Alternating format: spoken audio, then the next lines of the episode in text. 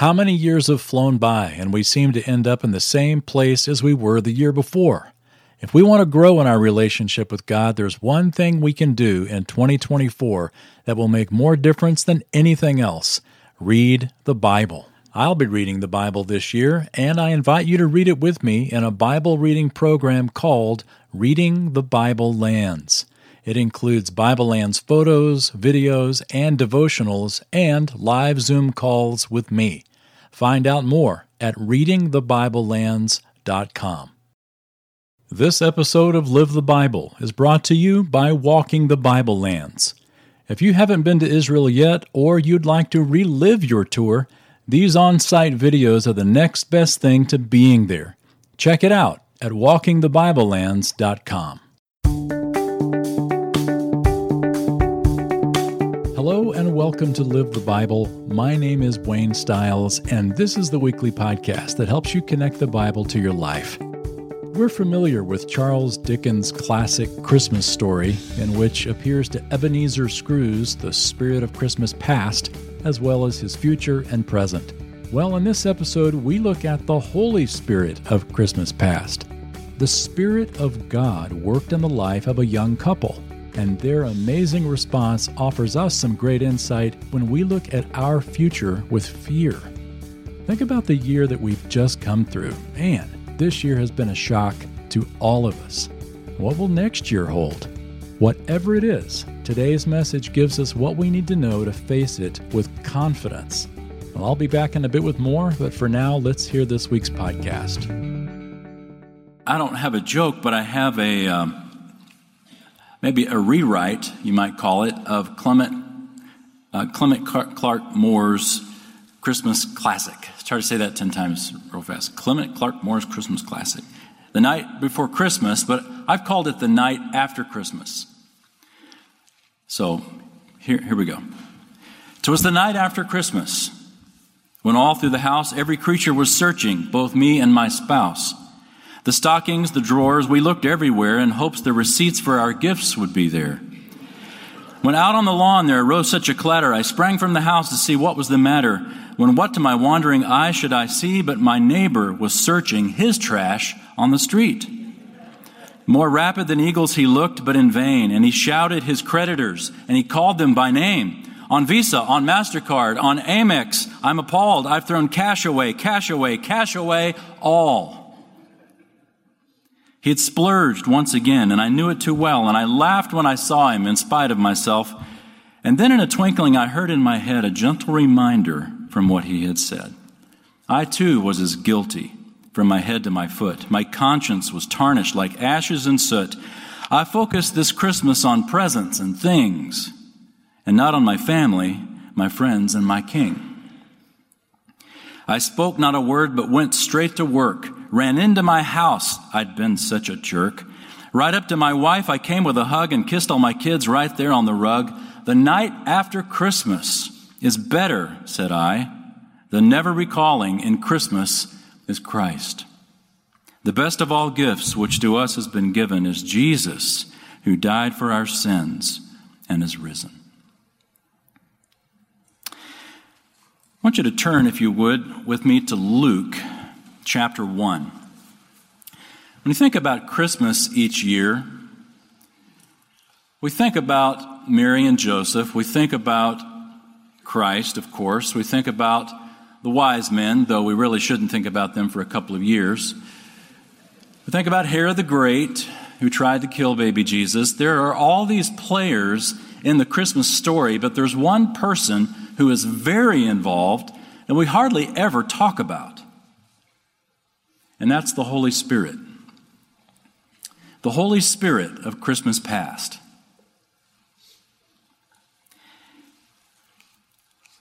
In Luke chapter 1, starting in verse 26, we see how the Holy Spirit was involved in the very first Christmas. And we're going to lift some timeless truths from this text and compare these truths with some other places in Scripture and apply those truths to our life today. So let's begin. Let's read a couple of verses by way of introduction. Luke chapter 1, starting in verse 26. Luke writes Now in the sixth month, the angel Gabriel was sent from God to a city in Galilee called Nazareth, to a virgin engaged to a man whose name was Joseph, of the descendants of David, and the virgin's name was Mary. And coming in, he said to her, Greetings, favored one, the Lord is with you. You ever notice when an angel shows up, he never knocks? Just walks in. And the response all the way across the board throughout the scripture, whether it's good news or bad news, it's always fear. Terror might be a better reaction. Whether it's good news or bad news, they're always afraid. Mary was getting good news, but nevertheless, verse 29, we're told she was very perplexed at this statement, which is a nice way of saying she was afraid. And she kept pondering what kind of salutation this was. The angel said to her, Do not be afraid, Mary, for you have found favor with God. And behold, you will conceive in your womb and bear a son, and you shall call his name Jesus.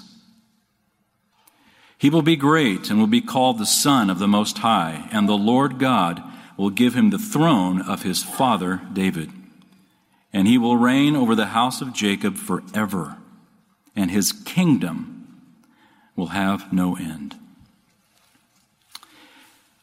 Well, I mentioned this week, this coming week is my birthday, and it's a big one. Uh, it's the big one. You know, from my perspective, it's the big one. The big 5 0, and I don't mean Hawaii.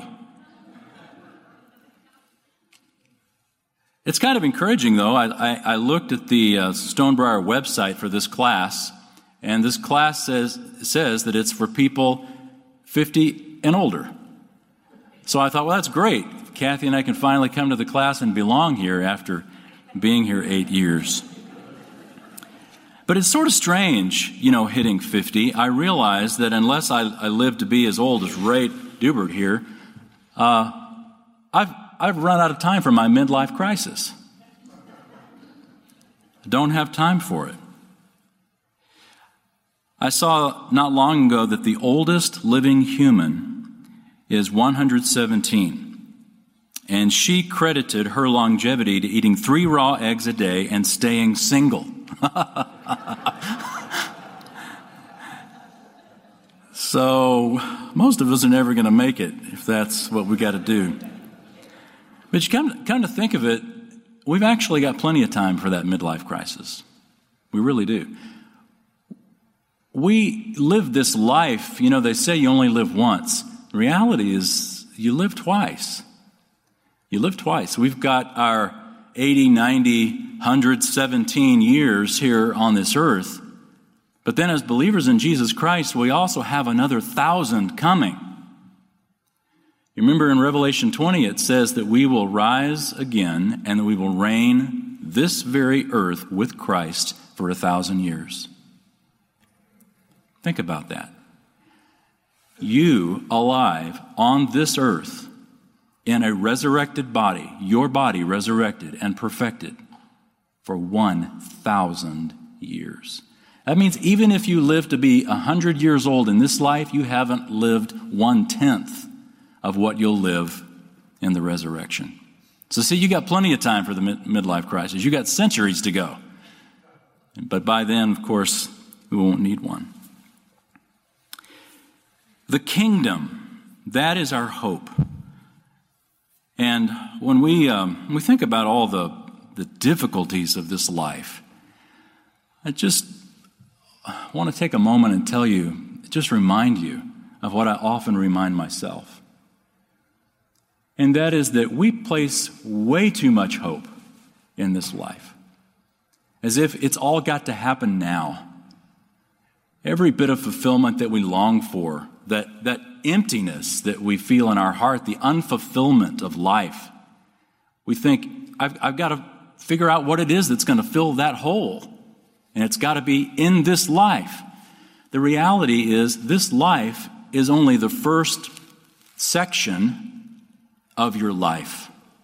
Death is kind of like a speed bump. And the resurrection occurs, and you've got another thousand years on this earth without the, the limitations and frustrations of your flesh and your sinful nature. So we have to think bigger than simply this life. Think the kingdom. So when Gabriel told Mary that her son would reign over the house of David, the throne of his father David, and his kingdom will have no end, that thousand year kingdom is what the angel Gabriel was, was uh, telling Mary. The kingdom, the long awaited Old Testament kingdom that was promised to Israel. In fact, it's the one that, if we were to keep reading in Luke, and particularly if you read in Matthew, the kingdom of God that Jesus promised and offered to Israel was this kingdom, this thousand year kingdom, in which Jesus will reign the world from the throne of David in Jerusalem. Mary understood that. We won't look at it, but if you look across the page or turn the page to verse 46 to 56, you read Mary's words where she brings the Old Testament covenants into the fulfillment of what she was experiencing. And you see, this young woman was very versed in the promises of God. And she knew that the future is what, um, is what is where her hopes lay. And that her son whose name would be Jesus, we're told, would be the way that that occurred. Well, we all know her response. Verse 34 Mary said to the angel, How can this be since I am a virgin? Literally, she asks, How can this be since I don't know a man? She, she was engaged to Joseph, and back then the engagement was far more of a legal thing than it is now you can get engaged and disengaged in our culture with no legal ramifications. But back then, they were married. The first leg of marriage, that is, this engagement or betrothal period, was a legal, binding agreement. And yet they had not come together yet. They had not consummated their marriage yet. And so Mary is perplexed. She understood from Gabriel somehow that this child who would be born whom she would give birth to would not be the result of her marriage with Joseph. And so she says, I don't understand how this is going to happen. It's a logical question. How is this going to happen? The miracle is more aptly called the virgin conception. We refer to it as the virgin birth, but the birth was normal. I mean, it was, it, that was not a miracle. It was the conception that was the miracle. And all the way back to Genesis chapter 3 and even in Galatians 4, you see the Apostle Paul saying it there that Jesus was born of a woman, not of a man, born of Mary. Christ had no human father, but the agent of the conception was the Holy Spirit. And here, Dr. Luke gives us the most detailed account of how this conception occurred. Let's look at these, these words. Verse 35 The angel answered and said to her, The Holy Spirit will come upon you. Let's just pause there for a second. The Holy Spirit will come upon you. Luke uses two words in this verse to describe Mary's conception by the Holy Spirit. The first is that he will come upon her. What does that mean? That, that he will come upon her. Well, if you look at how this word is used at a couple of other places, it gives us some insight into it. Now, you don't need to turn there, but just maybe jot down, if you'd like, Isaiah 32, verse 15. And of course, the Old Testament is written in Hebrew, but it was also translated into Greek, and that is what most first century uh, Jews were familiar with, was the Greek translation of the Old Testament, called the Septuagint. And the Septuagint uses the same word that Luke uses here in, in uh, Luke 1, verse 35. Isaiah 32, verse 15 says this Until the Spirit is poured upon us from on high, and the desert becomes a fertile field. Isaiah is talking about the kingdom. He's talking about the kingdom of God. When the kingdom comes, the Spirit is going to indwell Israel during God's kingdom. And now you're in Luke 1. Keep your finger there and turn to the right to Acts chapter 1. So keep your finger there in Luke 1 and turn to Acts chapter 1, which Luke also wrote. And he used the same word there to describe the Holy Spirit's activity. Acts chapter 1, look at verse 8. Jesus is speaking, and he says, You shall receive power when the Holy Spirit has come upon you, and you shall be my witnesses. That's the same root word that Luke used in, um, in Luke chapter 1 as he did in Acts chapter 1. The Holy Spirit will come upon you, Mary. And then Jesus said, The Holy Spirit will come upon you, church. Jesus said that. Same author, Luke, using the same idea of the Holy Spirit coming upon. And we understand from Acts chapter 1 that when the Holy Spirit came upon the church, they were empowered to do what they couldn't have done otherwise. Same is true in your life, by the way. You're given a lot of impossible commands to do. You faced a lot of impossible situations. You can't do it in your own strength, it is impossible. But when the Holy Spirit is in your life, when He fills you and empowers you, you can do what you could not do on your own. It was true of the church as they proclaimed the gospel throughout the world. It's true, it was true of Mary as she would conceive. And it's true of you as you face this next week. The Holy Spirit has come upon you. In other words, the Spirit of God empowers you to do what you could not do in your own strength. So turn back to Luke 1 and let's keep reading verse 35. Again, Luke 1:35. The Holy Spirit will come upon you and the power of the most high will overshadow you. There's the second explanation. So not only will the Spirit come upon you, but the power of the most high will overshadow you. What is this overshadowing? Well, again, we understand Scripture, we interpret Scripture with Scripture. We do what Dr. Howard Hendricks used to teach as correlation. That is, you, compare one scripture with another scripture, and it gives you insight into what it means. Dr. Toussaint has always taught us that Colossians and Ephesians are sister epistles. You don't understand one, look at the other, and it gives insight in, into, what, into what it means. So let's do that with this word here. What does it mean that the Most High will overshadow you? Again, the Septuagint, or the Old Testament translation of Exodus 40, verse 35. Let me just read Exodus 40, 35 to you.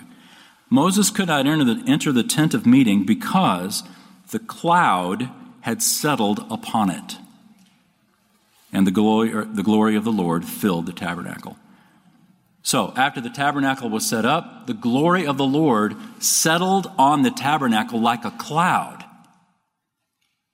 and the glory of the Lord filled the tabernacle. The cloud settled upon it. It's the same word as overshadowing it. And Luke actually uses this word. Turn from uh, Luke 1 now to look, look at Luke chapter 9.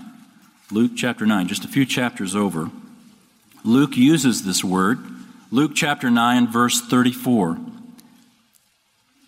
Luke 9:34. This is the Mount of Transfiguration. Remember Jesus took Peter, James, and John up onto a high mountain. His appearance changed. His clothes became white as uh, white as light.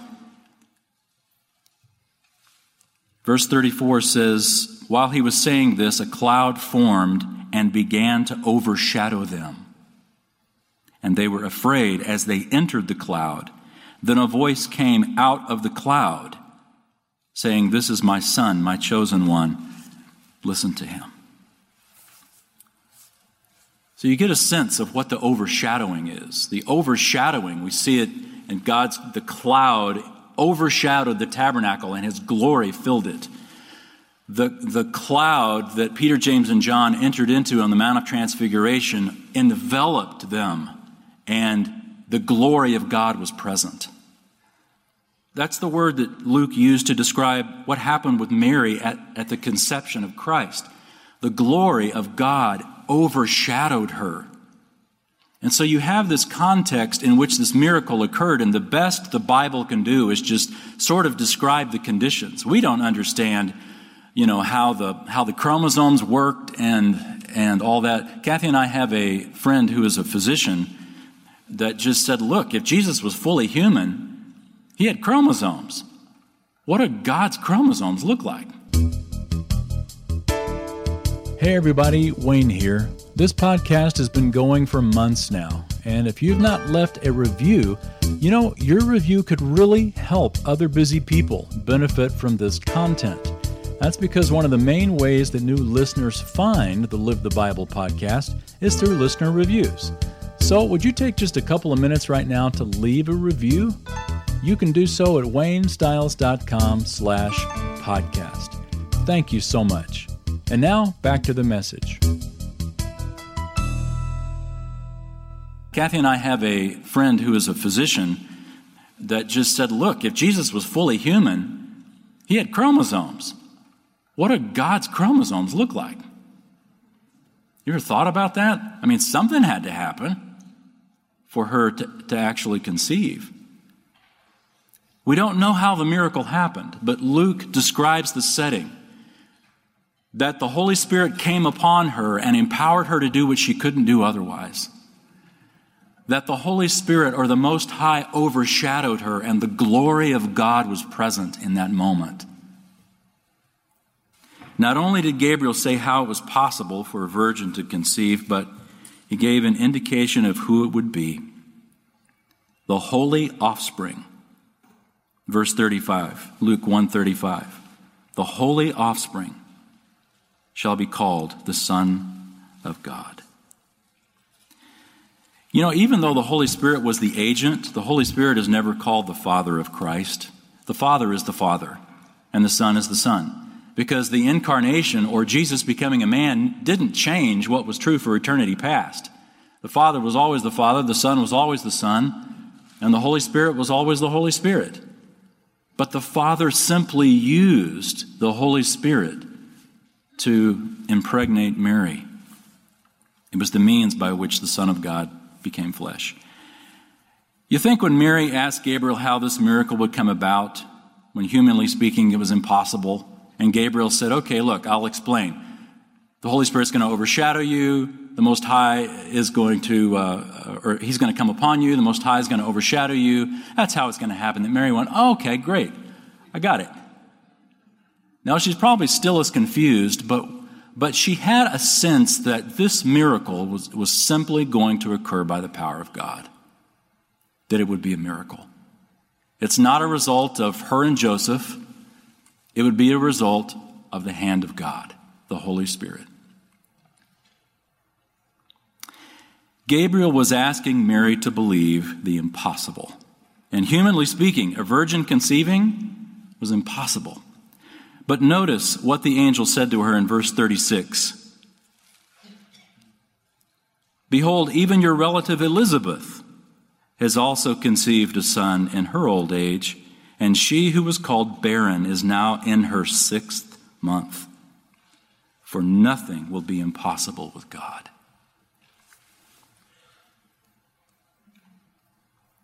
Humanly speaking, it's impossible for an elderly woman to conceive. It's even more impossible for a virgin to conceive. But Gabriel says, Look, Elizabeth is proof God can do anything. Impossible situations. I don't know where the text finds you today, but I'm willing to guess because we live a life of faith that you're facing an impossible situation some way, somehow. You don't see how you're going to get around it. Maybe it's an issue of health. Maybe it's a child or a grandchild. Maybe it's a debilitating disease in the family. Maybe it's a financial situation. Or maybe, like Mary, like Mary and Joseph, they are facing a situation in which they know they are going to be misunderstood. The will of God was for Mary and Joseph to be in a situation that nobody knew the truth behind the scenes except Mary and Joseph and God. Everybody else saw Mary and Joseph and judged them incorrectly. Behind the scenes, the Lord knew the truth. In fact, behind the scenes, the Lord told Mary, You are highly favored, but not in everybody else's eyes. Mary understood that she would be ostracized, and she had the difficult um, converse, would have to have the difficult conversation with Joseph, and we know from Matthew's gospel how difficult that conversation was because Joseph considered divorcing Mary until the Lord intervened and communicated to Joseph exactly what was going on. It wasn't an act of passion, it was an act of God that impregnated Mary. In light of all these very real possibilities for them, Mary could have told the Lord, you know, thank you. I'm honored by that, but no thanks. Uh, I didn't ask for this favor. It's really more than I can deal with right now. Joseph and I have plans. We're, we're getting married. We have dreams. And if we do what you're suggesting, then all of my plans and all of my dreams are going to change because we are going to be completely ostracized in our culture. But that's not what she said, is it? That wasn't her reaction. Look at verse 38 at what this remarkable young woman said. Mary said, Behold, the bondslave of the Lord, the servant of the Lord, may it be done to me according to your word. And the angel departed from her. I love this response because in her few words we see that Mary surrendered to what was God's will for her. Mary walked forward into a circumstance that everybody else would misunderstand, but she knew the truth. And she knew that God knew the truth, and that God knowing the truth was enough for her to move forward with confidence, even though most people who looked at her wouldn't understand it. Have you ever been there? Have you ever been in a situation where you are misunderstood, and everyone looks at you and makes a judgment that is inaccurate. But God knows the truth.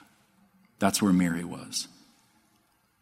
And her words are fantastic. She placed her complete trust in the Father. Gabriel's announcement to Mary said that she was a favored one, back up in verse 28. And I've saved this for the last because I love, I love the application that we can get from it. Greetings, favored one, Gabriel said. Literally, it's translated here as an adjective, favored one, but the original Greek term actually comes from a verb that means filled with grace. Greetings, one who is filled with grace. It's significant that this same verb appears only one other place in the entire New Testament.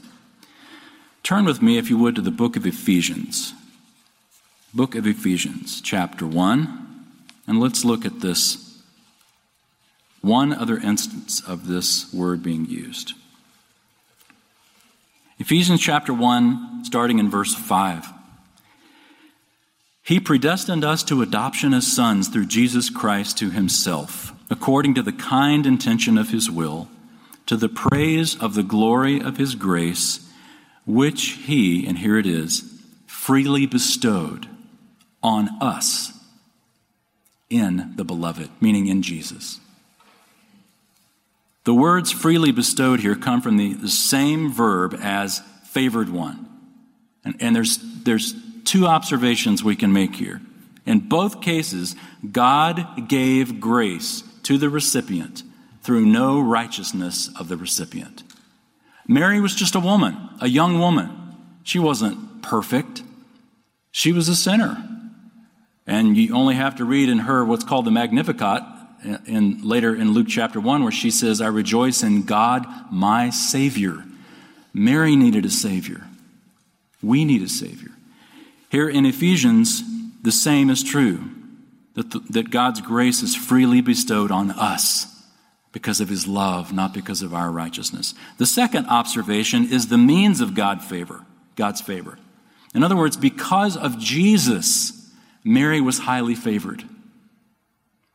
Because of Jesus, you are highly favored. Says Paul in Ephesians 1, verse 6. He freely bestowed on us in the beloved in Jesus Christ. Paul tells us that the body of the Christian is the temple of the Holy Spirit who lives within us. Luke tells us that Christians have the power through the Holy Spirit to be witnesses for Christ in the world, and even in our daily lives to do what we couldn't, not, couldn't do otherwise. So, in a very real way, the Holy Spirit has come upon all Christians. It's something that we can celebrate here at Christmas time. Not simply the birth of Christ, but also the work of the Holy Spirit in that first Christmas and the work of the Holy Spirit in this Christmas in your life and in mine. I came across a couple of letters uh, that children wrote to Santa Claus. Some of them are pretty good. Here's a couple. This is written by Alfred. Alfred says, Dear Santa, you did not bring me anything good last year. You did not bring me anything good the year before that. This is your last chance. Signed Alfred. But I really like this one. Dear Santa, there are three little boys who live at our house. There's Jeffrey, he is two. There is David, he is four. And there is Norman, he is seven. Jeffrey is good some of the time. David is good some of the time, but Norman is good all of the time. I am Norman. I love it. You know, Norman said it, but we all feel it. We're not that bad. You know, honestly, we're pretty much good all the time. And we really need to be uh, rewarded for that. Come, just to be, to be honest. If we all wrote our letters to Santa Claus, it'd sound a lot more like Norman, wouldn't it? We deserve it. But the reality is, Jesus Christ became a man because we are imperfect. He was holy, and we are not holy. In fact, when Gabriel said that his name will be called Jesus, Matthew goes on to say that he's called Jesus because he will save his people from their sins. Jesus' name, or Joshua, Jesus, Joshua, same name, Yeshua means the Lord saves. He saves his people from their sins. That's you, and that's me. And that's why the first Christmas occurred. You're facing a future that is impossible. Certainly, you're facing a future that is unknown. You don't know what tomorrow holds, even though you have your plans. God can change it in a moment. But you know, our responsibility is to say, like Mary, not to question it, not to say, Lord, you've done the wrong thing. But her, her response should be our response. She said two things I am the Lord's servant. That's submission. Doesn't matter, Lord, what your will is for my life. Whatever it is, I am your servant. That's submission. And second, may it be to me as you have said. That's obedience. And that's faith. Submission and faith. Let's pray together. Our Father, the needs that we have brought into the room with us um, were not left out at the car. They've not been forgotten. We think about them all the time. The burdens that we carry, the, the worries that fill our anxious thoughts, whether it's family, whether it's future, whether it's health, whether it's finances, there's always something we have to trust you for, Lord. The same was true of Mary and Joseph. As you presented them with their future, which changed in a moment. The moment Gabriel showed up, their entire lives were changed because of Christ, because of Jesus. It's true of us as well, isn't it, Lord? We are changed because of Christ. We are highly favored, says the Apostle Paul. And yet, that favor doesn't uh, remove the struggle, it simply gives us something to cling to in the midst of it. And so I pray for each person here, for that person, first of all, who may not know Jesus Christ, who is more like Norman, who thinks that they're really just pretty good. Would you reveal to them not only their sin and how that sin separates them from you, but how Jesus came to die for their sins, and that by faith in him that sin can be removed and they can have a relationship with you. And each of us, Father, who've placed our faith in Christ, also come to you with uh, our requests, asking you to be gracious with us. But, but regardless of what tomorrow holds, we want to respond like Mary did I am the Lord's servant. May it be to me as you have said. And we'll trust you and walk forward in faith. In Jesus' name we pray. Amen.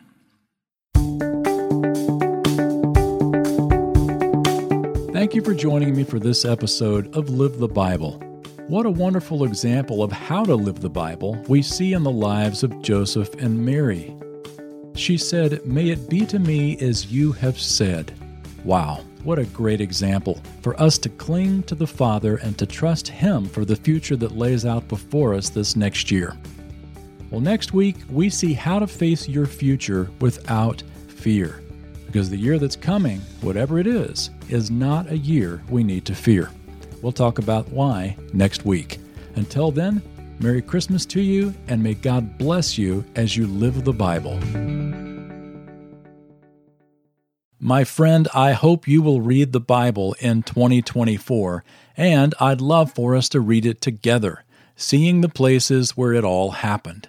Check it out now at readingthebiblelands.com.